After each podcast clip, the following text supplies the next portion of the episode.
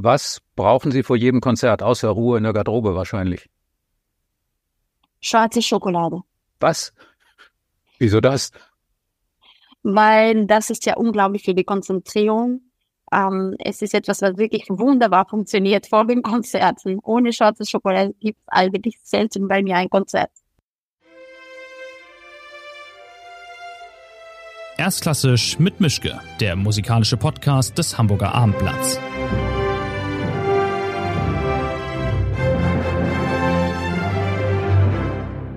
Schönen guten Tag zu einer neuen Folge. Ich bin in meinem Arbeitszimmer. Mein Gast ist in der Schweiz. Ich weiß nicht genau wo, aber das kriegen wir noch raus. Sie ist aber keine Schweizerin, sondern gebürtige Argentinierin aus Cordoba, vielleicht auch Cordoba. Ich glaube aber Cordoba.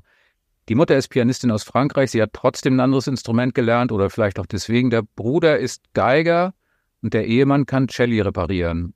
Ähm, sie hat etliche Preise gewonnen. Sie hat eine Weltkarriere gemacht, jahrelang dauert, geht so weiter. Es ist alles ganz wunderbar und es ist Solga Better und wir reden über das Leitmotiv Tempo. Wir haben uns immer hier so ein bisschen überlegt, ein Leitmotiv. Und bei Ihnen liegt es komischerweise nahe, auf das Thema Tempo zu kommen. Aber erstmal guten Tag, Frau Gabetta. Guten Tag. ich glaube tatsächlich, Tempo, es ist tatsächlich ein gutes Wort für mich. Dann sehen wir mal zu, wo wir landen. Wie ist denn das eigentlich bei Ihnen? Sind Solisten oder Solistinnenjahre wegen des ganzen Stress, den Sie ständig haben, ist das so wie Hunde-Jahre, dass jedes Jahr siebenfach zählt? Dann wären Sie, ich habe mal nachgerechnet, Sie haben mit zehn den ersten Wettbewerb in Argentinien gewonnen. Jetzt sind Sie knapp über 40, dann sind Sie so gerechnet, wären Sie jetzt ungefähr 224, wenn das so wäre, dass jedes Solistenjahr siebenfach zählt. Merken Sie das oder fühlen Sie sich so alt, wie Sie jetzt sind und das geht alles so halbwegs aus? Habe es immer mitbekommen von meiner Mutter schon mal, dass ähm, sie sich nie gefühlt hat in dem Alter, denn sie war. Immer jünger gefühlt. Und das habe ich gedacht, komisch, weil natürlich mit 20, mit 30 hat man dieses Gefühl nicht, aber tatsächlich es ist so, mit 40 ist es eine wunderbare Zeit, denn man fühlt sich, also fühle ich mich mindestens so, wie wenn ich 30 wäre, habe aber die Erfahrung von jemandem, die natürlich schon 40 ist, aber trotzdem natürlich doch nicht die Energie von jemandem, der 20 ist, ja, aber immer noch genügend Energie. Also es ist eine schöne Zeit, finde ich, denn ähm, es sind Momente jetzt in diesem Alter, wo man ganz genau weiß, was man auswählen will, warum ein Konzert spielt und was auch meine Suche dahinter ist. Ich will und ich versuche, dass jedes Konzert und jede Reise auch eine Unikat ist. Das heißt, versuchen, dass es nicht einfach eine produktive Reise ist oder was ist schon produktiv? Für mich heutzutage diese Art von Produktivität, worüber man sprechen könnte, es geht um dieses Unikat. Ein Moment zu erleben, ob es menschlich, musikalisch, ja, Verbindungen halt, ne, kulturell, ähm, das ist etwas Besonderes. Wenn ich aus dem Haus gehe, ich will mit einer ganz besonderen Erfahrung wieder nach Hause kommen. Und das ist, was ich heutzutage versuche. Mhm. Und wie schnell können Sie von, ich sag's mal, mit Alltagsgedanken, also wie, wie geht's dem Sohn, wann geht der nächste Flieger, wie schnell können Sie umstellen von dieser Denke auf das Bühnendenken, dass Sie sich komplett ja. umschalten müssen und sagen, so, Bühne, Konzert, alles andere ist egal, ich muss da jetzt raus und spielen. Das ist interessant, äh, denn seit äh, mein Kind geboren ist, ich finde, dass der Fokus viel stärker im Moment ist. Wann kann man üben? Wann muss man spielen und diese Konzentrierung, die wir im Konzert haben können, ohne zu eine lange Vorbereitung vor dem Konzert, kommt darauf an, auch welches Konzert natürlich. Es ist ziemlich unglaublich. Das konnte ich früher nicht haben, wenn ich nicht vorher eine Stunde, keine Ahnung, einmal die Ruhe gehabt habe. Es ist logisch immer noch das Beste, ne? dass man wirklich fast den ganzen Tag vom Konzerttag nur den Fokus drauf hat. Und das ist das, was ich versuche. Zum Beispiel wir waren jetzt gerade in Italien mit Bertrand Chamagnon und wir sind gereist jeden Tag, manchmal fünf, sechs Stunden mit dem Auto. Letztes Mal sind wir in Laguil angekommen, ganz genau fünf Minuten vor dem Konzert. Also ich glaube, äh, die Menschen waren wirklich geschockt. Ähm, die Veranstalter haben geglaubt, wir kommen nicht mehr. Ich habe ständig mit denen telefoniert und gesagt, bitte schicken Sie mir einfach ein Foto von der Bühne. Wo steht das Klavier? Weil ich wusste, dass wir einfach nicht ausprobieren können. Das sind natürlich eher Unfälle, also das ist nicht das, was ich mir wünsche. Aber trotzdem, wir haben auch mit Vertrauen gesehen, unglaublich äh, mit dieser Vertraulichkeit, die wir natürlich als Musikpartner haben, schon seit 20 Jahren, wie gut das Konzert war. Ich sage es nicht, dass es ein Ideal ist, das ist kein Vorwind für mich, vier Minuten vorher anzukommen. Das war eher ein Unfall. Aber trotzdem zu sehen, dass man auf diesem Niveau spielen kann, das heißt, es ist sehr viel psychologisch, sehr, sehr viel, es ist im Kopf. Das heißt, wenn man gut vorbereitet ist, wenn man gut geprobt hat und man weiß, dass man diese Sicherheit hat, technisch und emotional, es sollte eigentlich keine Angst da geben. Es ist alles psychologisch, warum man vielleicht in solchen Situationen man das Gefühl hat, ach, wir haben nicht jetzt zwei Stunden vor dem Konzert geprobt, dann werden wir definitiv weniger gut spielen. Es ist definitiv nicht so. Ich merke einfach auch beim Studenten heutzutage beim Unterrichten, dass sehr viel und sehr wenig gesprochen darüber wird, aber sehr viel hängt auch mit der, mit der Psyche zusammen. Also wie man verstärkt auch seine Selbstsicherheit, äh, seinem Vertrauen vor allem in das, was man ist, in das, was man zu geben hat, wenn man gut vorbereitet ist. Ohne diese Vorbereitung gibt es diese Sicherheit definitiv nicht. Wir sind ja hier unter uns. Wie ist denn das eigentlich bei Konzerten, wenn Sie merken, dieser Abend, der ist ganz okay, aber das ist jetzt nichts für die Ewigkeit? Fangen Sie dann innerlich schon an, im langsamen Satz, wenn es nicht allzu schwierig ist, schon den Einkaufszettel fürs Wochenende durchzugehen oder ist das komplett, ist komplett ausgeblendet? Nein, ich, ich habe wirklich eine Kapazität, das ist vielleicht mein Glück, wenn ich nach Hause komme und ich habe fünf Tage ohne Konzerte, es geht trotzdem bei uns Musiker immer den Kopf weiter. Ich weiß es jetzt zum Beispiel schon für Januar. Ich habe drei große Konzerte zu lernen. Das heißt, ich bin diese Woche zum Beispiel zu Hause, aber trotzdem lerne ich, übe ich regelmäßig, ja. Aber es gibt nicht diesen Zeitdruck des Konzertes, wo man weiß, am Freitag um 5 Uhr muss man da sein und vorbereitet und auswendig können und so weiter. Ähm, ich kann sehr schnell umsetzen. Wenn ich zu Hause bin und gehe ich, bringe ich mein Kind in die Schule, dann bin ich mit ihm 100 Prozent. Denn ich glaube, mehr als die Quantität, es ist wirklich die Qualität von Zeit. Ob man mit dem Kind oder mit der Familie ist oder ob man eben auf der Bühne ist. Und wenn ich auf der Bühne bin, das ist für mich wie eine Insel der Ruhe, wo ich 100 Prozent da bin. Da denke ich überhaupt nicht an einen Zettel, was ich dann zu Hause machen muss. Es gibt keine Zeit dafür. Es gibt überhaupt keine Emotionalität dafür. Es gibt überhaupt nicht den Raum dafür. Aber dafür kann ich sehr, sehr gut wirklich umsetzen. Ich glaube wirklich, dass das, ähm, seit ich Mutter geworden bin, viel, viel stärker diese Kapazität da ist als früher. Mhm. Sie waren das letzte Mal hier in Hamburg mit dem Dirigenten Miko Frank. Das war ein, nein, Moment, Sie hätten mit ihm hier sein sollen, aber er ist krank geworden und Daniel Harding ist eingesprungen. So rum war es. Ähm, was macht das eigentlich mit Ihren Nerven, wenn so auf den letzten Metern der Dirigent auswechselt? Ist das eigentlich für Sie egal, egal wer unter Ihnen dirigiert? Hauptsache Sie sind dran oder wie, wie funktioniert diese Umstellung? Ich kann mir nicht denken, dass es komplett Wurst ist, aber das Ausmaß von, um Himmels Willen, da steht jetzt jemand anderes neben mir, die Panik, die man dann vielleicht hat, wie groß ist die? Diese Woche, als wir mit dem Orchester unterwegs waren ähm, von Radio France, das war eine der stressigsten Wochen, die ich je, glaube ich, in den letzten zehn Jahren gehabt habe. Wir hatten eine Tournee, die hat in Paris angefangen, in der Philharmonie und dann ging es weiter eben nach Deutschland. Wir haben etwa sieben Konzerte einen Tag hintereinander gespielt mit nur einem Tag Pause dazwischen. Und wir hatten drei verschiedene Dirigenten gehabt. Ja. In Paris hat schon alles angefangen, denn Miko am Konzerttag war er nicht da. Wir hatten eigentlich gar keine richtige Probe mit dem Dirigenten, der eingesprungen ist, weil es war einfach jemand da. Ich kannte die Person nicht. Und es war eine ganz große Entscheidung. Entweder spielen wir oder spielen wir nicht. Aber das Publikum ist da. Der Saal ist ja schon verkauft. Und ich wollte auch spielen. Wir haben eigentlich mit dem Orchester auch schon geprobt, ohne Dirigenten. Aber es war, ja, es ist eine sehr, sehr schwierige Entscheidung. Denn ich weiß die Verantwortung, die dahinter steckt. Gleichzeitig, ich brauche diesen großartigen Dirigent, denn ich glaube auch die Qualität, wenn man tatsächlich an alle diesen Aspekten denkt, Dirigent, Orchester und ähm, Solist, sind sehr wichtige Aspekte. Im Moment sind für mich, auch wenn ich meinen Kalender überhaupt organisiere für die nächsten Jahre, die wichtigsten Aspekte, mit wem ich was spielen werde oder werde. Ähm, und deswegen zum Beispiel in so einer Situation schon der Stress an diesem Pariser Tag war unvorstellbar. Das habe ich noch nie erlebt, dass ich so in einen Konzert gegangen bin, wo ich nicht wusste, wer ist diese Person, was wird heute passieren. Gut, das Konzert war gut, aber natürlich das Glück, das wir hatten, ich muss es nochmal kurz noch äh, ganz genau sagen, weil ich denke, dass dieses Konzert in Hamburg war, war ein Highlight von der ganzen Tournee. Ähm, ich hatte mit Daniel Harding schon einige Male gespielt, aber er ist wirklich in den letzten Moment eingesprungen. Ähm, so eine Mischung zwischen intellektuelle Kapazität, musikalisch, aber auch diese Stärke, was er auf der Bühne einfach im Moment empathisch kreieren kann, mit dem Orchester, aber auch mit dem Solisten, vor allem mit der Musik. Und ich empfand dieses Konzert als einer der besten wahrscheinlich in den letzten Monaten, die wir gehabt haben. Also es war ein Glücksfall, dieses Glück, Konzert. Glück im Unglück dann. Ja.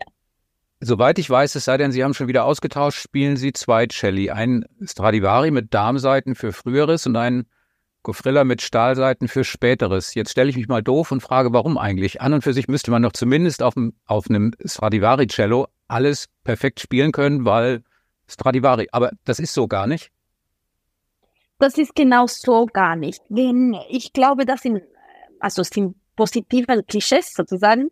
Natürlich sind die Stradivari ganz wunderbare Celli, natürlich sind die Gofriller auch ganz wunderbare Cellis. Man muss es nicht vergessen. Ähm, Stradivari wurde natürlich in Cremona gebaut, äh, äh Goffriner wurde in Venezia gebaut. Die ganz verschiedene Art und Weise diese Instrumente, wie sie gebaut wurden. Die Goffriner sind eher rustikaler gewesen. Ähm, natürlich der Wunsch gehabt, immer so wie ein Stradivari zu, zu werden. In dieser Zeit war Stradivari so der große Meister und das Vorbild für jeder. Und viele von den Goffriner, Matteo Goffriner Cellis wurden auch kleiner geschnitten, denn Matteo Goffrida Cellis waren ziemlich viel breiter als die Stradivari. In meinem Fall, ähm, mein Matteo Goffrida, mit welches ich eben auch in Hamburg gewesen bin, ähm, ist es auch nach der Form von Stradivari äh, geschnitten worden. Es heißt im Grunde genommen, dass der Unterschied zwischen einem Instrument und das andere für mich, ähm, um zu wechseln, ich spreche nicht jetzt in einem Tag, ich würde nicht die beiden Instrumente spielen, passiert manchmal, aber selten könnte man es machen, denn rein physisch sind die Instrumente nicht so unterschiedlich. Also es, es kann funktionieren. Aber der Grund, warum ich das so ausgewählt habe, ein Instrument ist von 1717, das ist das Exugia Stradivari, mit welches ich eben auf der Darmseite ähm, spiele, eben 430, manchmal 440, manchmal 415 ähm, die Intonation. Und das Matteo Goffril natürlich mit Stahlseiten ist ein bisschen äh, wie ein Raubtier. Also das ist ein Instrument, das natürlich viel mehr Projizierung hat in großen Sälen. Und das ist der Grund, warum ich rein äh, klanglich habe ich es ausgewählt, aus dem 1730, ein paar Jahre später gebaut worden. Ähm, aber rein sprachlich sind ganz unterschiedliche Instrumente. Ich habe mit dem Stradivari schon ausprobiert, mit, mit modernen Zeiten. Funktioniert schon. Ich habe auch früher lange Zeit ein ähm, Guadagnini Cello gespielt, welches eigentlich fast zehn Jahre meine ganze Karriere am Anfang gemacht habe damit. Und ich fand es zum Beispiel, es gibt Instrumente, die vor der Mikrofon halt besonders sind, besonders schöner, weil sie eben so pur im Klang klingen können, dass sie überhaupt keine, keine Schmutz haben. Aber diese eben keinen Schmutz sozusagen, was ich nicht Schmutz nennen würde, äh, das ist fast etwas, äh, wie wenn Sie einen Wand sehen, der natürlich eben glatt ist oder eben nicht glatt. Gerade weil es nicht glatt ist, hat es natürlich viel mehr Konturen. Ne? Und das ist genau das, was das Matteo Goffile hat und das, was eben, die Projizierung des Klanges in einem großen Saal ausmacht. Und das sind die unterschiedlichen Gründe, warum ich mit einem Instrument gerne zum Beispiel vor einem Mikrofon eher bin. Das ist oft das Stradivari. Und das andere eben oft lieber gerne für die großen Fälle benutze. Wäre das dann nicht toll, mal ein Konzert zu geben, wo Sie das praktisch vorführen, wo Sie dann spielend und moderierend dem Publikum erklären, so schauen Sie mal, das, so klingt das jetzt auf dem Stradivari, dann gehen Sie zum Kasten, holen das andere raus und sagen, und so klingt das auf jenem, weil die Details, die Sie merken, die merken womöglich nur Sie in dem Ausmaß, weil das für Sie eine Verlängerung des Körpers ist, äh, ja. das jeweilige Instrument. Aber ich fände es total interessant, das mal leibhaftig zu hören. Aber da hat sich wahrscheinlich noch kein Veranstalter gefunden, der Ihnen eine Bühne gibt und drei Stunden Zeit, um das mal richtig auszufahren. Ich habe tatsächlich dieses Konzert schon gemacht. Das war eine enorme Herausforderung. Wir haben das beim Luzern Festival vor zwei Jahren gemacht mit Christian Beseidenhaupt. Wir hatten drei Instrumente auf der Bühne. Wir hatten ähm, ein Kraft, also ganz ein früh Beethoven-Zeit für die ersten zwei Sonaten von Beethoven gespielt. Ich hatte mit dem Stradivari auf 430 gespielt Und dann hatten wir ein äh, Blüthner, Julius Blüthner, äh, der in der Zeit eher schon bis Brahms gehen konnte, Schumann, Brahms. Wir haben auch die späteren Beethoven-Sonaten gespielt und eben ein bisschen von Schumann. Und dann sind wir gelandet bei dem modernen Klavier mit dem Goffrilla. Ähm, den Wolfgang Riem hat eben tatsächlich eine von diesen Lieder ohne Worte für unsere neue CD geschrieben. Und Wolfgang Riem war an diesem Abend dort. Er, er leitet dort auch die Akademie äh, für moderne Musik beim Festival. Und als ich wusste, dass er da war, ich wollte unbedingt eben äh, das Publikum, auch, auch für mich, das war eine große Herausforderung, mit diesen zwei Instrumenten diesen drei Klavier auf der Bühne zu sein, denn ich wollte auch ähm, einfach das Publikum erklären, warum oft eben eine falsche Einstellung es ist zu denken, ein Cello es ist nicht laut genug, nicht laut genug im Vergleich zu was? Das ist die große Frage. Mhm. Meistens ist es nicht eine Frage von nicht, nicht laut genug, sondern es ist immer eine Frage von der Raum, in welches man sich bewegt und von der Vergleiche, mit welches anderes Instrument man spielt. Und das war unglaublich interessant zu sehen, dass mit einem Grafklavier, äh, also ein Fortepiano, ganz natürlich kleine Tastaturen und viel enger auch in der Klangentwicklungsmöglichkeiten, wie das Cello plötzlich eine viel stärkere Präsenz gehabt hat. Das habe ich das natürlich erklärt. Und dann, sobald wir in der Zeit weitergegangen sind und bis Schumann angekommen sind, Schumann Brahms, hat man gesehen bei Julius Blüthner, wie das Instrument plötzlich so eine Balance wieder da zu finden war zwischen Cello und Klavier. Plötzlich war nicht mehr so, das Cello ist lauter, sondern Klavier hat viel mehr Körper genommen. Und dann hat man es gesehen, bei der dritten Version, wie viel leichter es ist, ein Klavier wirklich über das Cello einfach zu sein, also das zu cover praktisch, ne? Dass es wirklich gedeckt, schnell gedeckt sein kann wenn der Pianist nicht unglaublich Rücksicht auf sich nimmt. Die Sendungen sind sehr groß, die Projizierung ist eigentlich eine große Erwartung fürs Publikum, aber auch für den Raum. Und deswegen es ist eine enorme Herausforderung. Wie kann man einen Cellist bleiben, nicht ein Trompeter werden müssen, äh, mit seinem eigenen Instrument, der wirklich immer noch ein Cello ist, und trotzdem eben die Qualität ähm, des Instrumentes weiter behalten, so dass der Zuhörer auch die Ohren weiterentwickeln können, näher zu uns kommen und nicht das Gegenteil. Meistens, es wird erwartet, dass der Zuhörer sitzt und der Klang kommt dann. Natürlich, das ist die, die logischste, die einfachste Version sozusagen von Klangrichtung, ja. Aber es ist faszinierend zu sehen, wenn Sie ein Recital spielen und Sie zwei Stunden auf der Bühne sind, ich habe es immer mehr beobachtet, dass die ersten zehn Minuten, das ist fast ein bisschen eine Art Beage sonorisches Peage, ja, wenn man bezahlen muss praktisch, das die Route, worüber man ist. Und das ist die klangliche Route. Diese klangliche Route braucht es ein bisschen Zeit, bis alle da drin sind. Und diese zehn Minuten sind manchmal eine verlorene Zeit und trotzdem nicht verloren. Wir versuchen in diesen zehn Minuten das Publikum in die gleiche Schiene zu, zu, zu nehmen, ja, damit wirklich akustisch alle bei uns sind. Und das braucht es, diese zehn Minuten. Deswegen sind zehn wichtige Minuten von Entscheid, welches Repertoire man spielt, ja.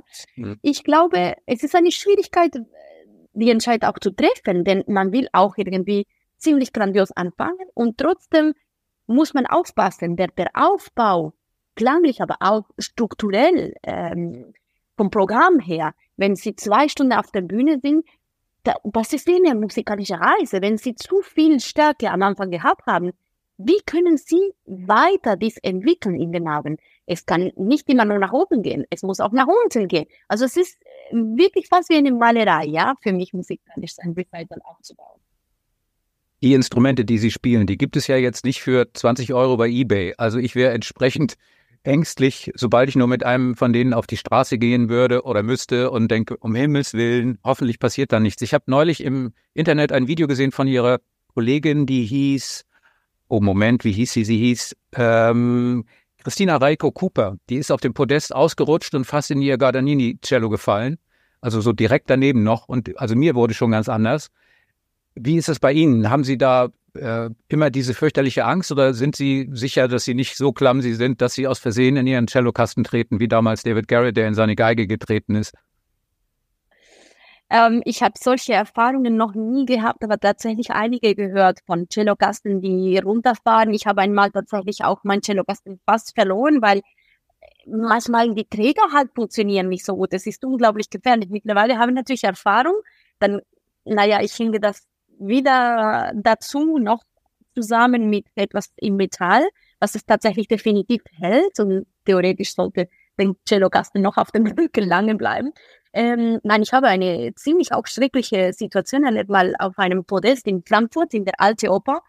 Denn diese Bühne ist ja sehr hoch und wir sind oft als Solist ganz nach vorne äh, geschoben mit dem Podest. Das mache ich mittlerweile, wenn möglich, nicht mehr. Ich frage immer, dass das Orchester ein bisschen hinter sitzt, dass wir mindestens ein Meter vor uns haben. Denn ich werde das nie vergessen, das war mit äh, Plednyov, damals mit Russian National Orchestra. Und ich habe Sensationskonzert gespielt, das fängt ziemlich am Anfang an, ohne richtig Orchestereinleitung. Und das Cello hat am Anfang in der ersten Ton so gerutscht, dass ich habe es praktisch vom Nacken so geholt. Okay. Aber ich erinnere mich das Gesicht von dieser Person vor mir. Ich glaube, sie hat geglaubt, dass der Cello fällt auf sie drauf. Ja, definitiv. Das war wirklich eine Horrorsituation. Ich glaube, die Person war so erschrocken und ich auch. So anzufangen ein Konzert, das ist definitiv immer eigentlich ein, ein, ein Horrormoment.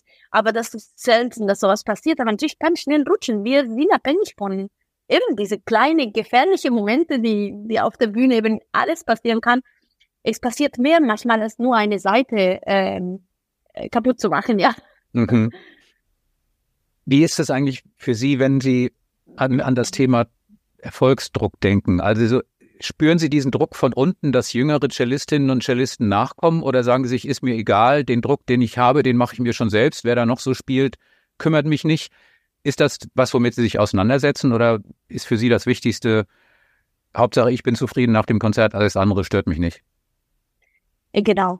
Ich habe nie Angst gehabt von Konkurrenz. Weiß ich nicht. Ich ich bewege mich auch ohne, ohne, nicht ohne zu schauen, was es gibt. Es ist vor allem sehr interessant zu sehen, was es kommt. Was ist die neue Generation? Äh, wer sind die neuen Cellisten? Aber nicht nur auch Cellisten. Ich habe auch eigene Festivals, wo ich auch sehr viele junge Leute einlade. Ich bin eigentlich eher sehr ähm, kollaborativ mit der jüngeren Generation, fast das Gegenteil. Ich glaube, ich bin nicht eine Konkurrenzperson als Natur. Ähm, für mich ist einfach wichtig, dass ich glücklich bin mit das, was ich mache. Natürlich, effektiv, ein Konzert, der wirklich seine Qualität gehabt hat. Manchmal weniger Erfolg, manchmal mehr, aber dann bin ich erfüllt. Und ab dem Moment, wo man als Mensch mit sich selbst erfüllt ist, man ist glücklich und man braucht diese Konkurrenz nicht mehr. Ich glaube, dass die Konkurrenz fängt schnell an oder vielleicht das ist eine Charakterfrage auch, aber oft ist es auch eine Unzufriedenheit mit sich selbst, ähm, eine äh, Inakzeptanz vielleicht von seinen eigenen Schwächen und Stärken. Und ich glaube, mindestens immer mehr habe ich das Gefühl, dass ich viel besser akzeptiere. Meine Schwächen, meine Stärken. Ich bin so, ich kann ein bestimmtes Repertoire besser spielen als das andere. Und wenn dieses Repertoire nicht spielen will oder mich nicht fühle, dass ich die Beste dafür bin, ich mache es nicht. Ich bin bereit, Nein zu sagen. Und ich sage es ständig, es gibt andere, die das wunderbar spielen. Es ist doch kein, keine Nötigkeit, dass ich das spiele. Ne? Ähm, mhm. eigentlich ist es eine, eine gesunde Philosophie, glaube ich, so zu leben. Ich lebe glücklich. Mhm. Gibt es denn ein Stück, mit dem Sie schon Jahre unterwegs sind und immer wieder den Veranstaltern und den Orchestern und sonst wem sagen, ich will dieses Stück spielen? Alle sagen mir ja, ja, aber nein. Ein Stück. wo, ständig ja. den Repertoire. Immer mehr. Immer mehr, denn wenn man ganz jung ist, dann natürlich, man ist froh, Dvorak, Schumann, Rokoko-Variationen zu spielen, Sensors. So. Und mittlerweile natürlich, was passiert? Ich habe diese Konzerte tausendmal gespielt. Es kommt immer wieder vor, immer auch mit Freude wieder zu spielen. Aber mein Mensch, mein, meine musikalische Persönlichkeit braucht sich weiter zu entwickeln. Ich entdecke auch neue Sachen, auch von, vom großen Cello-Repertoire, sind nicht komisches Repertoire, aber ich will immer mehr Lutoslavski spielen, Britten-Symphonie spielen, ähm, auch Block Cello zum Beispiel, das wird schwer zu programmieren sein. Sie werden es nicht glauben. La Konzert ist schwer zu programmieren. Kann hm. das wirklich wahr sein? Hm. Für mich, es ist unvorstellbar. Ich glaube, dass das Hauptproblem es ist, wir haben zu lange Zeit einfach immer das Gleiche als Repertoire angeboten im Konzert, ähm, in Konzertbühnen. Und dann sag mal, das Publikum will nicht was anderes hören. Das Publikum würde gerne was anderes hören. Sie würden auch bereit sein, etwas anderes zu hören. Aber es kommt nicht von einem Tag zueinander. Das ist sozusagen wie wenn Sie natürlich sagen, man isst jeden Tag eigentlich das Gleiche. Es ist nur genauso passiert mit einem Kind, wenn man natürlich das gar nicht entwickelt hat, gar nicht ausprobiert hat. Es ist ja logisch, dass man fühlt sich wohl mit das, was man gerne ähm, schon lang ausprobiert hat und lang gehört hat. Das ist sozusagen das Zuhause. Den Rest ist eine unkomfortable Zone. Es ist eine graue Zone, eine Zone, wo man nicht weiß. Man kann begeistert sein, man kann es aber nicht begeistert sein. Und man sagt, das Publikum kommt nicht. Es stimmt nicht ganz. Das Publikum, ein Teil ist neugierig, ein Teil ist weniger neugierig. Und man sollte durch diese graue Zone täglich, regelmäßig ab und zu durchgehen, damit eben diesen Vertrauen an Musikern, an Musik gibt und die Neugierigkeit, Neues zu entdecken, äh, zu haben. Aber dafür ist es auch eine ganz allgemeine Erziehung. Ich merke das auch mit meinem Kind und auch wenn ich zum Beispiel in seine Klasse mal spielen gehe oder das Instrument präsentiere. Die Kinder sind offen für alles. Ich bringe mein Kind in ein Konzept von moderner Musik. Wir waren hier, ähm, haben wir ein Konzert mit Patricia Kopaczynskaja und das Ensemble Antenne Contemporain äh, besucht, zwei Stunden lang, nur moderne Komponisten. Und der Kleine war begeistert. Es heißt, es ist wirklich nicht wahr, sind ähm, Voraussetzungen, die falsch sind in meinen Augen zu denken, dass man nicht offen dafür ist. Es ist alles eine Frage der Interpretation, eine Frage der guten Zusammenstellung von Programmen. Vielleicht muss man auch manchmal auch vertrauen, bestimmten Interpreten ein neues Feld, ähm, Plattform zu geben und zu riskieren, neue Sachen zu machen. Ähm, auch nicht nur musikalisch, aber auch theatralisch, auch vielleicht mit Licht oder ich glaube, für mich geht es vor allem um die Musik. Es geht vor allem um die Musik und um die Zusammenstellung. Warum man ein Stück spielt und welche Art von Interpreting bin in diese, ähm, in dieser Moment. Warum spiele ich diese Musik? Was habe ich da zu erzählen? Wenn ich nicht überzeugt bin, dann soll ich dieses Repertoire auch nicht spielen. Aber wenn ich überzeugt bin, egal was ich spiele, das Publikum ist begeistert. Es mhm. funktioniert 100 Prozent. Mhm. Ähm, Mal ein ganz anderes Thema. Ihr Mann hat ungefähr den Ruf, aus einem Haufen Brennholz noch ein Cello wieder machen zu können in der Branche. Äh, haben Sie jemals versucht oder die, den Reiz verspürt, selber Hand anzulegen? Also der Pianist Christian Zimmermann ist ja dafür bekannt, dass er mit seinem Werkzeugkoffer unterwegs ist und die Flügel alle selber äh, intoniert und macht und tut und da dann rumschraubt. Ist die Gefahr bei Ihnen vorhanden, dass Sie sagen, ach, hier ist eine kleine Macke, das mache ich mal schnell selbst oder sagen Sie sich um Himmels Willen, ich fasse nichts an. Ich mein Mann ist ähm, ein großartiger Restaurateur für die größten Instrumenten. Ähm, er kümmert sich eigentlich nur um diese Instrumente, nur um solche Stradivari, Guarneri, Goffin. Das heißt, es ist ein Riesenglück, so jemand zu Hause zu haben, äh, der mit dieser Vorsichtigkeit auch an solchen Instrumenten angeht. Ich habe das Glück, dass ich praktisch jede Woche, bevor ich abreise, immer wieder das Instrument bringen kann. Wir, ändern zwar nicht viel, aber immer wieder wird das Instrument auf den Punkt gebracht. Es ist fast wie Formel 1, wenn Sie so ganz leicht vergleichen wollen, dass es jeder versteht. Ähm, sind diese schnelle, kleine Details, die machen natürlich so, dass das Instrument auf der beste Qualität immer ist. Ähm, was eigentlich nie passiert, denn normalerweise was, was war der Fall für jede Musiker? Mindestens bis jetzt mit jedem Kollegen, den ich spreche, und auch für mich da, da, davor, wir gehen maximal einmal pro Jahr, zweimal pro Jahr. Vielleicht gibt es ein paar ähm, faszinierte Musiker, die mit seinem Instrument fasziniert sind und die gehen vielleicht vier, fünf Mal im Jahr zum Galgenbau. Aber es passiert selten. Denn das Problem ist, ist natürlich, meistens lebt man nicht in der gleichen Stadt bei dem Geigenbau, die man gerne gehen will. Und dann macht man diese Reise nicht. Wenn man denkt, das Instrument ist ein Werkzeug, das soll nicht so funktionieren. Und das ist eine falsche Einstellung. Ich glaube, natürlich, das Instrument kann funktionieren, aber das Instrument kann genau wie ein Mensch auf dem höchsten Niveau sein oder eben nicht. Und wenn man natürlich versucht, man alles auf dem höchsten Niveau zu haben, die Qualität und die Suche verfeinert sich. Und sagen wir so, wir verfeinern auch als Interpret unseren Ohren wann ist das Instrument wirklich auf seinem höchsten Niveau und wann nicht. Und das ist etwas, was ich wirklich dank ihm in den letzten Jahren sehr viel verfeinert habe. Mhm. Ich habe mal irgendwo gelesen, dass Sie sich selbst für ungeduldig halten. Hat sich das gebessert oder ist das im Laufe der Jahre immer schlimmer geworden, weil Sie immer mehr auf andere haben warten müssen, bis es so lief, wie Sie das wollten? Nein, ich glaube, ich bin ziemlich viel geduldiger geworden. Ähm, trotzdem, es kommt darauf an, für was. Manchmal habe ich sehr wenig Geduld. Aber ähm, ich glaube, es geht darum, dass ich das Gefühl habe, in 24 Stunden äh, Sachen tun zu müssen, für eigentlich einen Menschen 72 Stunden machen würde. Und natürlich ist der Tag immer zu kurz, sozusagen. Das ist mein Gefühl. Deswegen werde ich ungeduldig.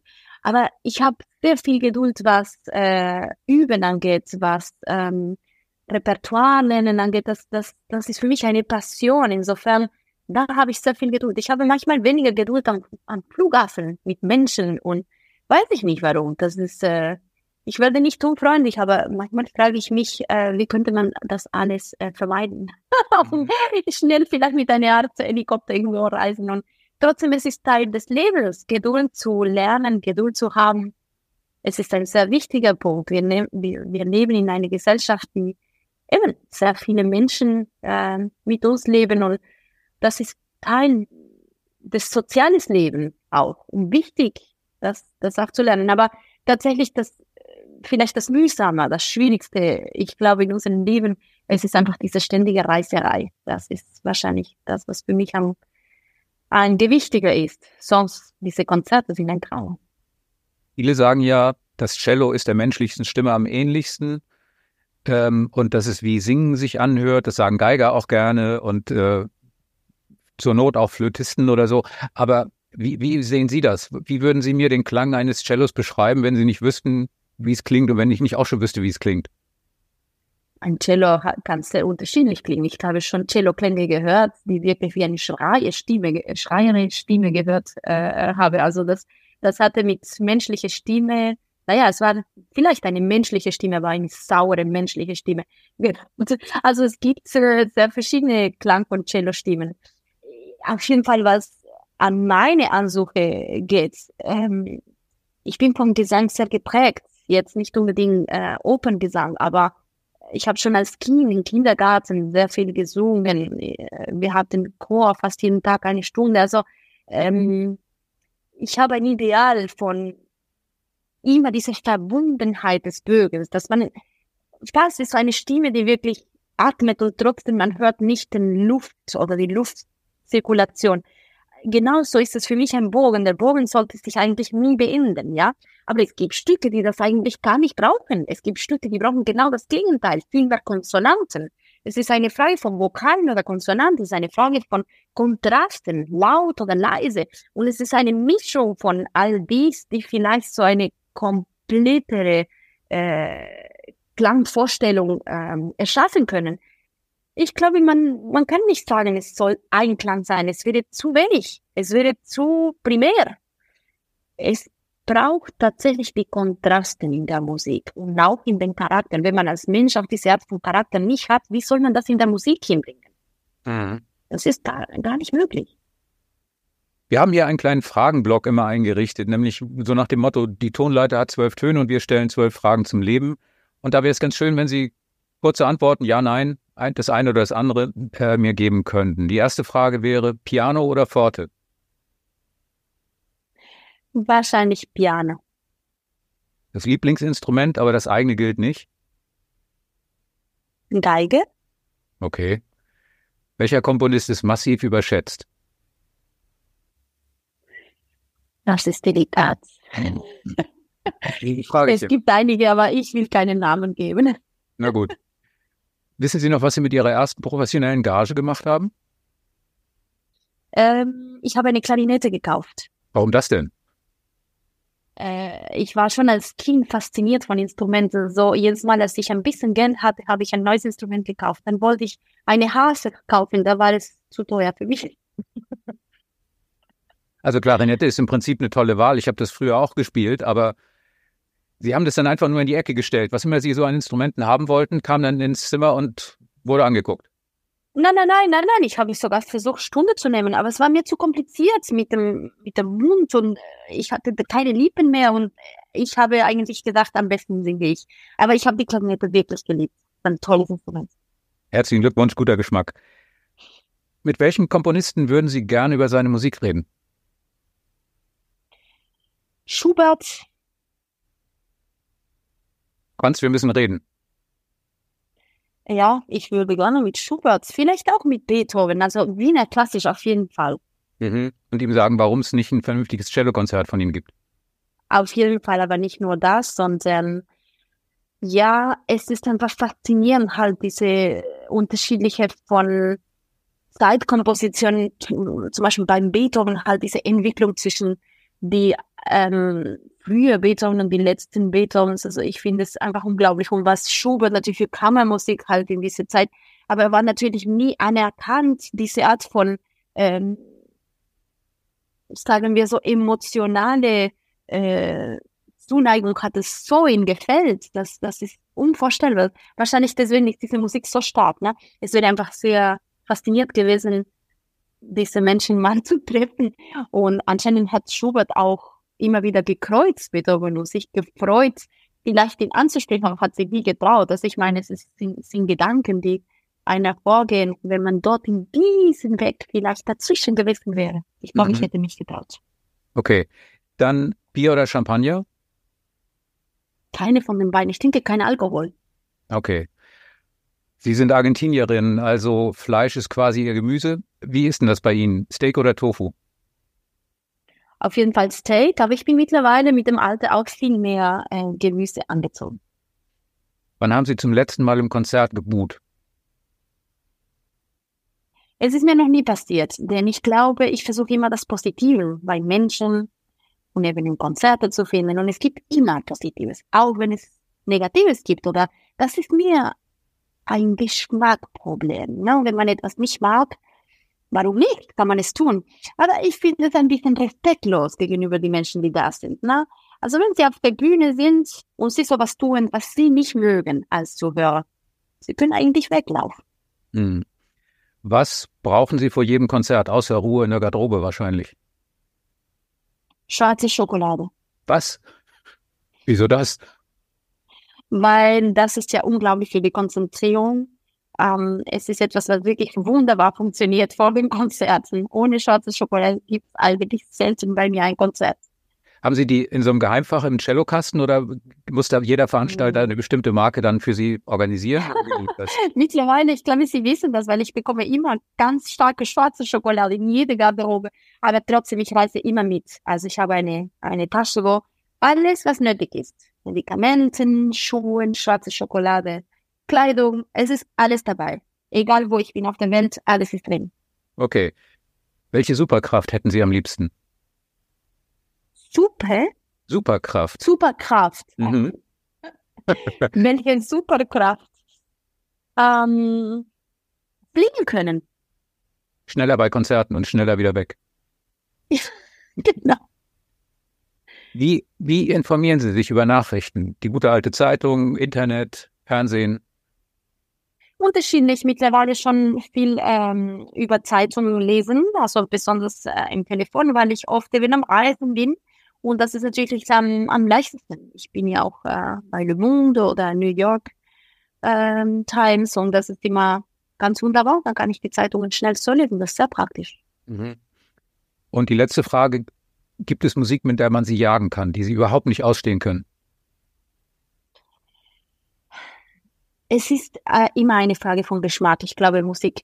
Es gibt tatsächlich Musik, wo ich nicht gar nicht. Es ist wieder vielleicht eine spannende Erfahrung von mir, warum ich das nicht kann. Das ist immer mein Gefühl. Aber ja, das, was mich vor allem sehr stört, es ist, warum heutzutage in jedem Restaurant, in jeder wunderbare Terrasse. Wir waren jetzt in Italien. Wir haben versucht, nur zu essen, irgendwo ruhig. Es gibt immer einen Lautstärker mit furchtbarer Musik. Man kann sich gar nicht hören. Man kann gar nicht einen Vogel hören. Man kann gar nicht der Wind hören.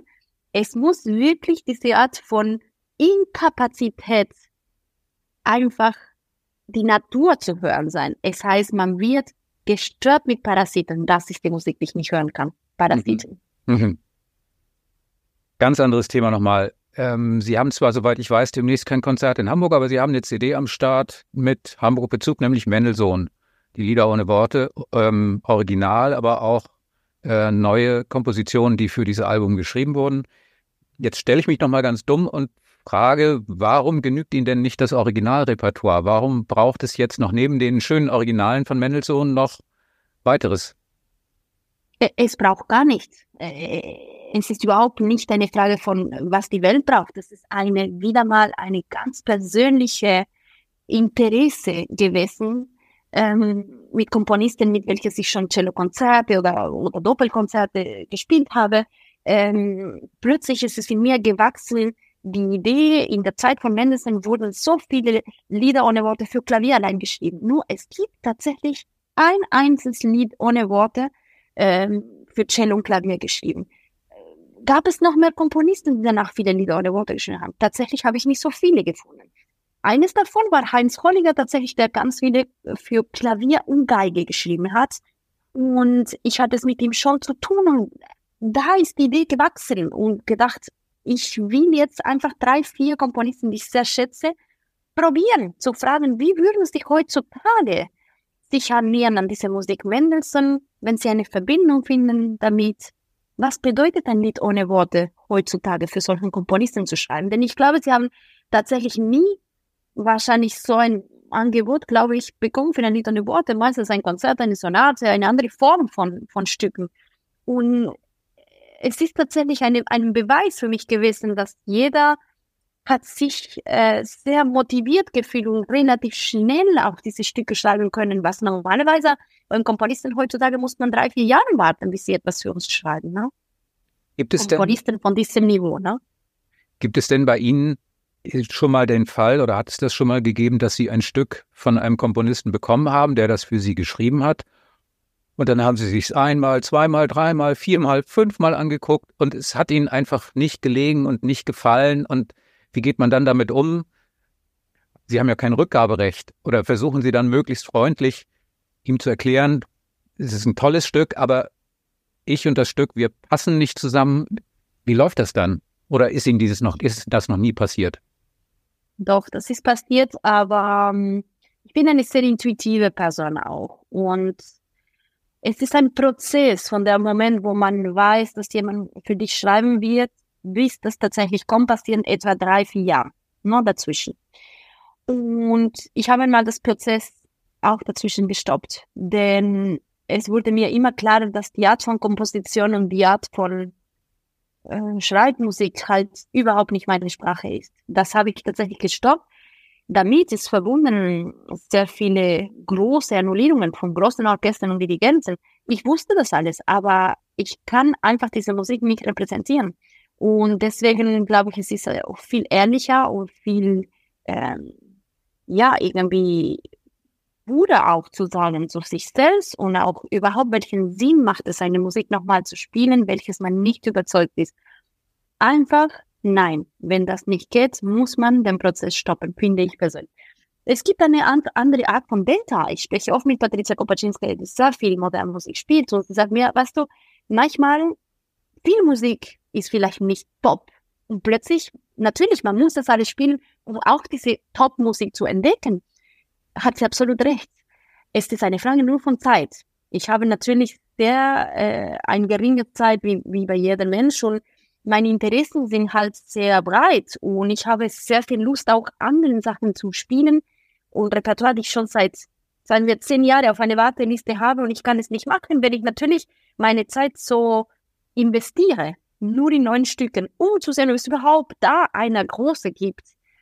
Es ist eine Art von Investierung der Zeit. Aber mein Interesse ist eher ganz gezielt, einen Komponisten zu suchen, weil ich seine Musik schon gehört habe, weil ich einfach ihn als Person schätze, seine Visionen äh, verstehen kann. Und dann riskieren. Dann geht man in der Richtung und man, man versucht und man hofft, dass diese Musik phänomenal wird. Ja, manchmal ist es phänomenal, manchmal weniger.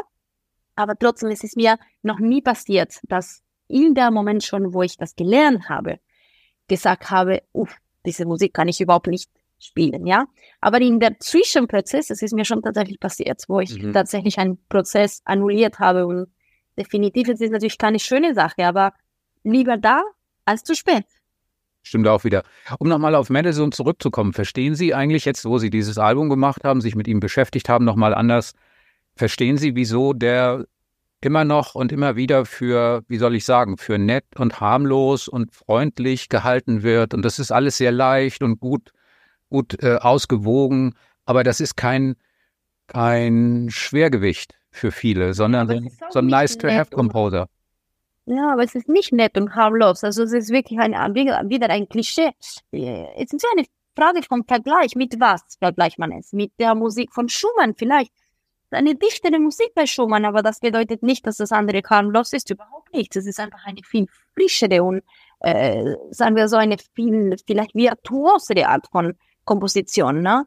Ähm, er hat natürlich auch selber das gespielt, diese Leichtigkeit wahrscheinlich auch gehabt und man muss sich einfach äh, wieder in diese Person versuchen umzusetzen. Man, wie genial es ist, dass es so unterschiedliche Kompositionen gibt. Und es geht nicht hier um einen Absolutismus. Wir sind in einer Reise auf dieser Welt. Wir leben eine kurze Zeit relativ. Wir entdecken, wenn wir neugierig sind, was wir entdecken wollen, oder entdecken wir eben nichts. Und die große Interesse, den ich habe persönlich, es ist, so viel wie möglich entdecken zu können, aber trotzdem mit Tiefe. Und diese Tiefe braucht Zeit. Die guten Sachen brauchen Zeit und man kann tatsächlich leider nicht alles entdecken, was es gibt.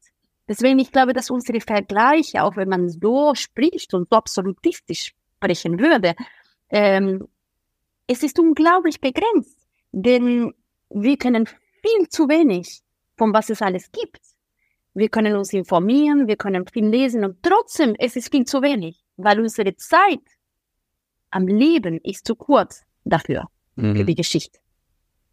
Sie haben sie eben schon erwähnt, Patricia Kopaczynska, die Geigerin. Sie sind ja lange sozusagen Fach Fastnachbarn in der Schweiz gewesen. Ich glaube, Sie in Basel und Sie in Bern oder umgekehrt, aber auf jeden Fall nicht weit voneinander entfernt. Jetzt wohnen Sie, glaube ich, in Wien. Wie ist das bei Ihnen? Brauchen Sie für solche Künstlerfreundschaften Zeit oder ist das so lieber auf den ersten Blick? Oder gibt es da auch Fälle, wo Sie gemerkt haben, das der, der könnte oder die könnte interessant sein, aber das hat sich dann erst wirklich nach dem fünften, siebten, zwölften Konzert miteinander entwickelt. Wie läuft das bei Ihnen? Naja, erstens, man braucht Zeit für jede Art von Beziehung. Ich glaube nicht nur für Freunde, sondern grundsätzlich für jeder Mensch. Ähm, wenn man Zeit einfach nicht hat, ob es jetzt mit der Musik, mit Menschen ist, dann, wie gesagt, es bleibt alles in einer Oberfläche. Ne? Ähm, musikalisch ist es interessant, äh, meine zwei sozusagen richtigen Musikerpartner, ne, mit Patricia Kopaczynska und Bertrand Chamaillot zum Beispiel, mit denen ich spiele, sind Partner, die seit fast 20 Jahren zusammenspielen. Das heißt, das sind sehr jungen Beziehungen gewesen. Und das sind natürlich Beziehungen, wo wir musikalisch auch nicht nur immer parallel ähm, irgendwie gelebt haben oder uns entwickelt haben. Manchmal jeder hat ein bisschen seinen Weg gemacht und wir haben uns immer wieder getroffen. Aber irgendwie, wir sind trotzdem in diesen 20 Jahren doch in eine Art ähm, Paar, musikalische Paarbeziehung äh, gewachsen, ja. Und ich muss sagen, dass äh, diese Art von zwei Beziehungen sind für mich extrem wichtig, denn ich sehe den Vertrauen, die ich auf der Bühne mit so jemandem habe, das ist was wie ein Menschen, also sind zwei Menschen in einer Mensch. Ich habe nicht das Gefühl, mit einem zweiten Mensch auf der Bühne zu kommen.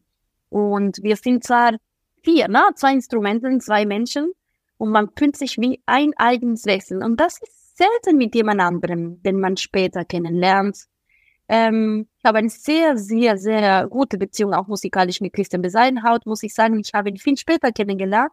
Aber das ist auch so ein Musikpartner, mit dem ich sehr schnell einfach eine Verbindung gefunden habe musikalisch. Für mich ist es auch nicht nur eine Frage von Zeit oder Freundschaft, es ist eine Frage von Affinität musikalisch. Man hat diese Affinität und den ähnlichen Geschmack, die ähnliche Vision und suchen manchmal auch nicht die ähnliche, aber mindestens das Ziel, mehr oder weniger, wo wir ankommen wollen, auch von verschiedenen Wegen, die sich kreuzen, die sich treffen, die sich auch auseinanderziehen es muss irgendeine Art von Bindung sein, ja.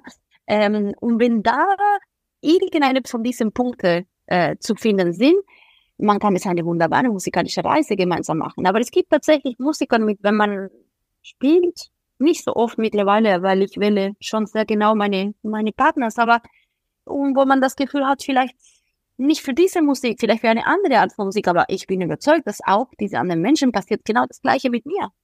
Man hat Affinitäten mit bestimmten Menschen und mit anderen weniger. Mhm. Weil Sie musikalische Reise gesagt haben, das ist jetzt ein schönes Stichwort. Sie kommen ja viel rum in Ihrem Beruf. Gibt es ein berufliches Lieblingsland, wo Sie sich sagen, egal in welcher Stadt, da will ich hin, da spiele ich, ist mir Wurst, ich muss in dieses Land?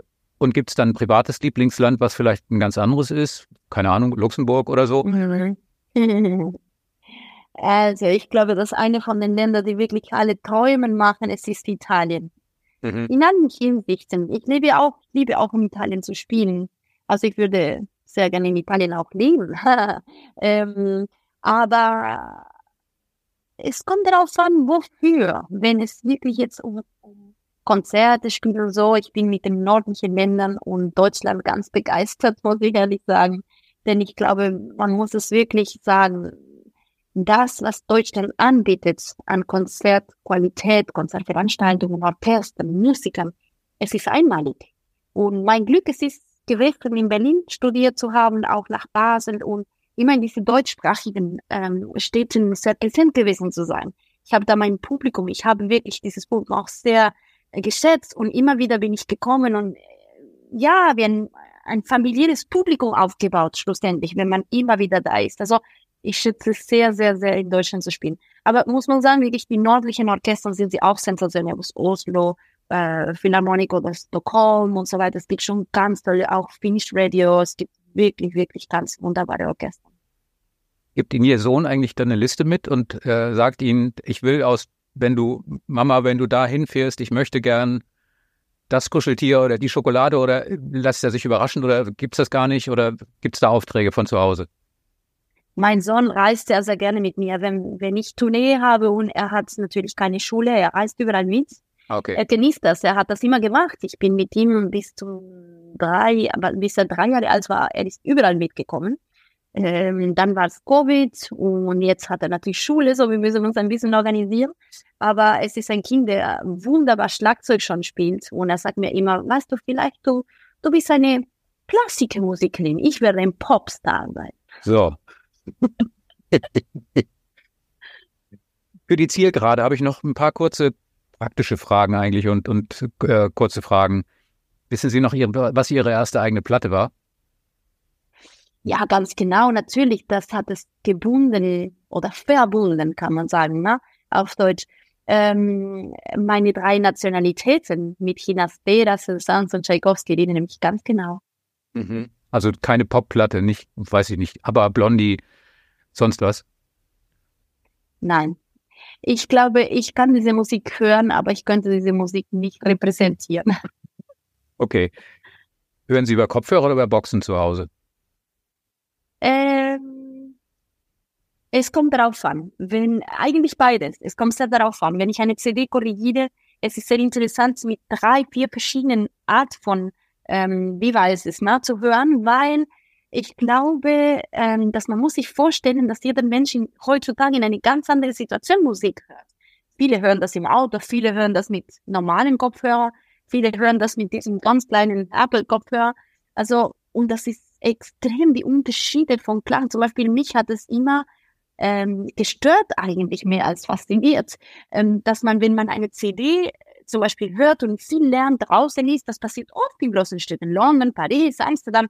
Sie sind auf der Straße, sie hören nicht Popmusik, ne? sie hören klassische Musik und sie hören nichts. Sie gehen auf der Lautstärke ganz laut, ganz laut, weil sie wollen mehr hören.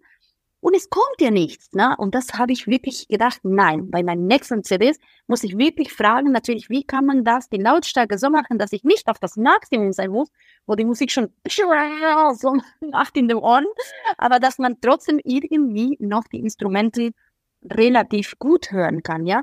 Und jemand hat es mir erklärt, das ist natürlich schon so, dass das Ganze ist schon auf dem Pop-Bereich so ähm, irgendwie angepasst gewesen, dass man die Popmusik natürlich eher viel lauter macht. Man hört es natürlich halt draußen viel einfacher Und die klassische Musik, die ganz feine Sachen, verlieren sie sich schnell, ne? wenn es ein bisschen Lärm von außen gibt. Auch wenn sie ganz wunderbare Kopfhörer haben. Na, die wunderbare Kopfhörer muss man aufpassen auf der Straße. Ist keine gute Sache. Sie hören gar nicht mehr, wenn ein Bus vorbeiläuft und dann haben sie genial die Musik gehört, aber sie sind überfahren geworden. Ja. Und da das womöglich noch ein paar Wochen dauert, bis Ihr Sohn die ersten Pop-Hits hat, was ist die beste Musik zum lauten Mitsingen im Auto für Sie? Ähm, eigentlich meistens höre ich seine Musik, wenn er dabei ist. Singe mit. Ja, also ich höre sehr, sehr viel klassische Musik, muss ich ehrlich sagen. Ich, ähm, es fasziniert mich immer wieder einfach, was für wunderbare neuen Interpreten auch gibt. Und ich bin einfach interessiert auch, neue Interpreten, wenn sie etwas rausbringen, die neue Versionen zu hören, die neue Art und Weise zu spielen, die neue Art und Weise auch, wie sie aufgenommen sind. Alle diese Informationen geben einer vielleicht auch ein Background, was man genau will für sich später, wenn man nochmal eine Platte macht, was sucht man. Ähm, für mich sind nur einfach wichtige Informationen. Aber dann ganz entscheidend ist, dass man sich nicht beeinflussen lässt, nur in eine Richtung zu gehen und sagen, es sollte genauso wie der sein. Das ist etwas, was ich wirklich vermeiden äh, will jedes Mal. Es soll nie ein Vergleich sein, sondern mehr ein Informationswelt, an welches ich vielleicht rauspitchen kann, ähm, was mich wirklich etwas fasziniert hat, klanglich oder eben äh, musikalisch oder interpretatorisch. Und dann, das sind alles so Initiativen für mich und meinen eigenen musikalischen äh, Welt aufzubauen. Ich hatte ja eigentlich gehofft, dass Sie beichten. Ich höre die ganze Zeit Madonnas größte Hits und singen das alles mit und kann jeden Liedtext auswendig, aber dazu kommt es wohl nicht dann. Leider nicht. Ich bin, also sie war eine großartige Künstlerin, auf jeden Fall. Äh, wahrscheinlich ist sie immer noch. Der, verfolge, verfolge ich das nicht ganz genau. Es ist nicht so meine Musik, ja. Na gut. Dann zum Abschluss. Sie haben, ich weiß gar nicht, wann Ihr nächstes Konzert ist, aber wie ist das grundsätzlich bei Ihnen?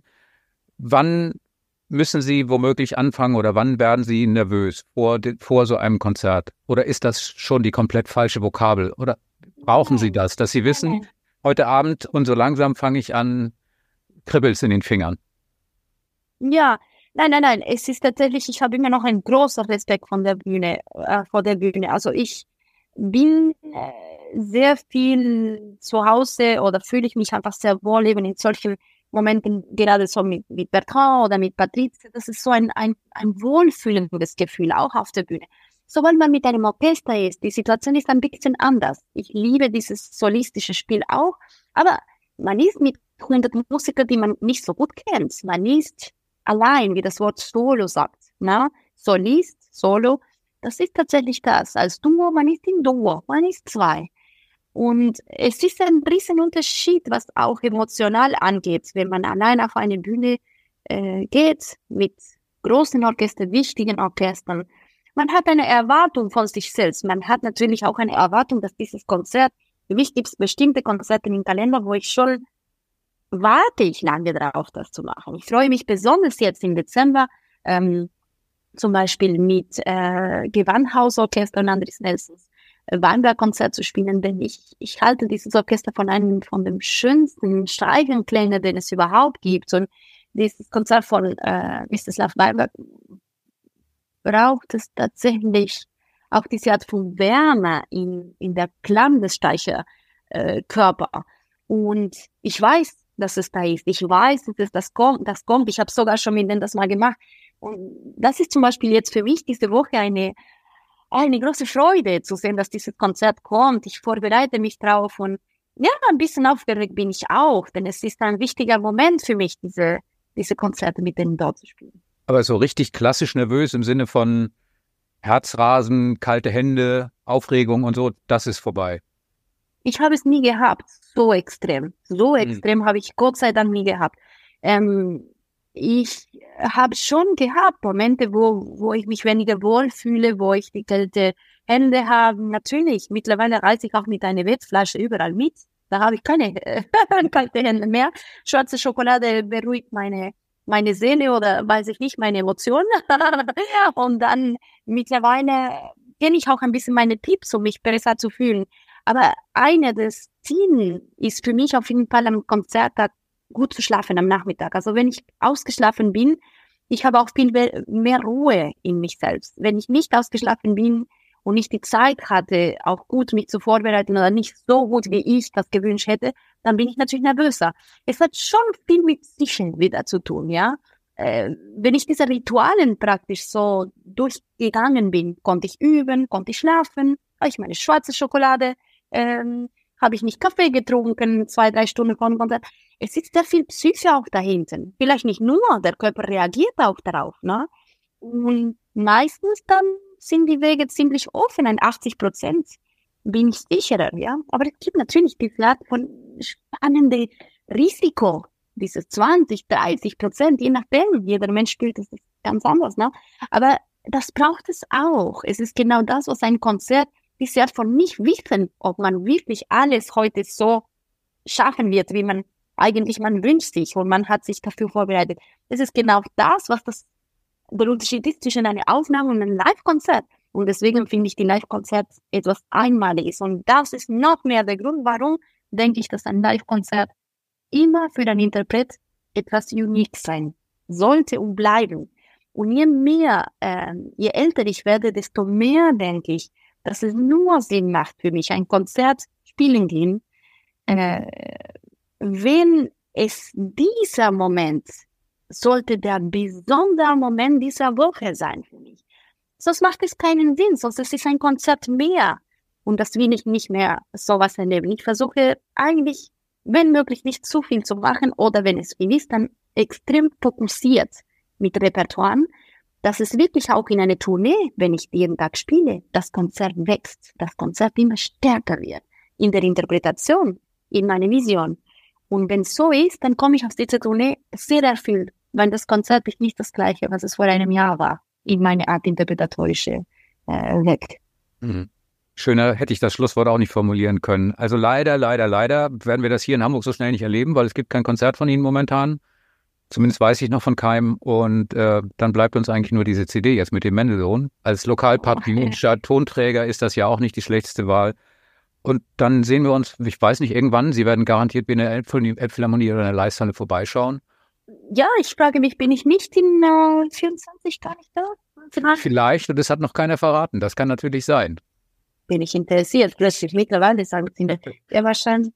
Das ist ja ich habe immer so dieses altmodische Kalender, den ich selber schreibe. Ja, Sie haben recht, wahrscheinlich noch nicht jetzt in, ja, das ist im 25 auf jeden Fall komme ich. Ähm, ich war aber jetzt ziemlich viel präsent da, das stimmt, das, äh, vielleicht kann es jetzt nicht im 24 sein, aber dann wird es im 25 sein, dann freue ich mich da. Dann zähle ich die Tage, bis es soweit ist. also jedenfalls erstmal vielen Dank und für das Gespräch. Es hat sehr viel Spaß gemacht und wir sehen uns dann hier im nächsten Konzert und bis dahin gilt der Mendelssohn. Auf jeden Fall. Ich danke Ihnen.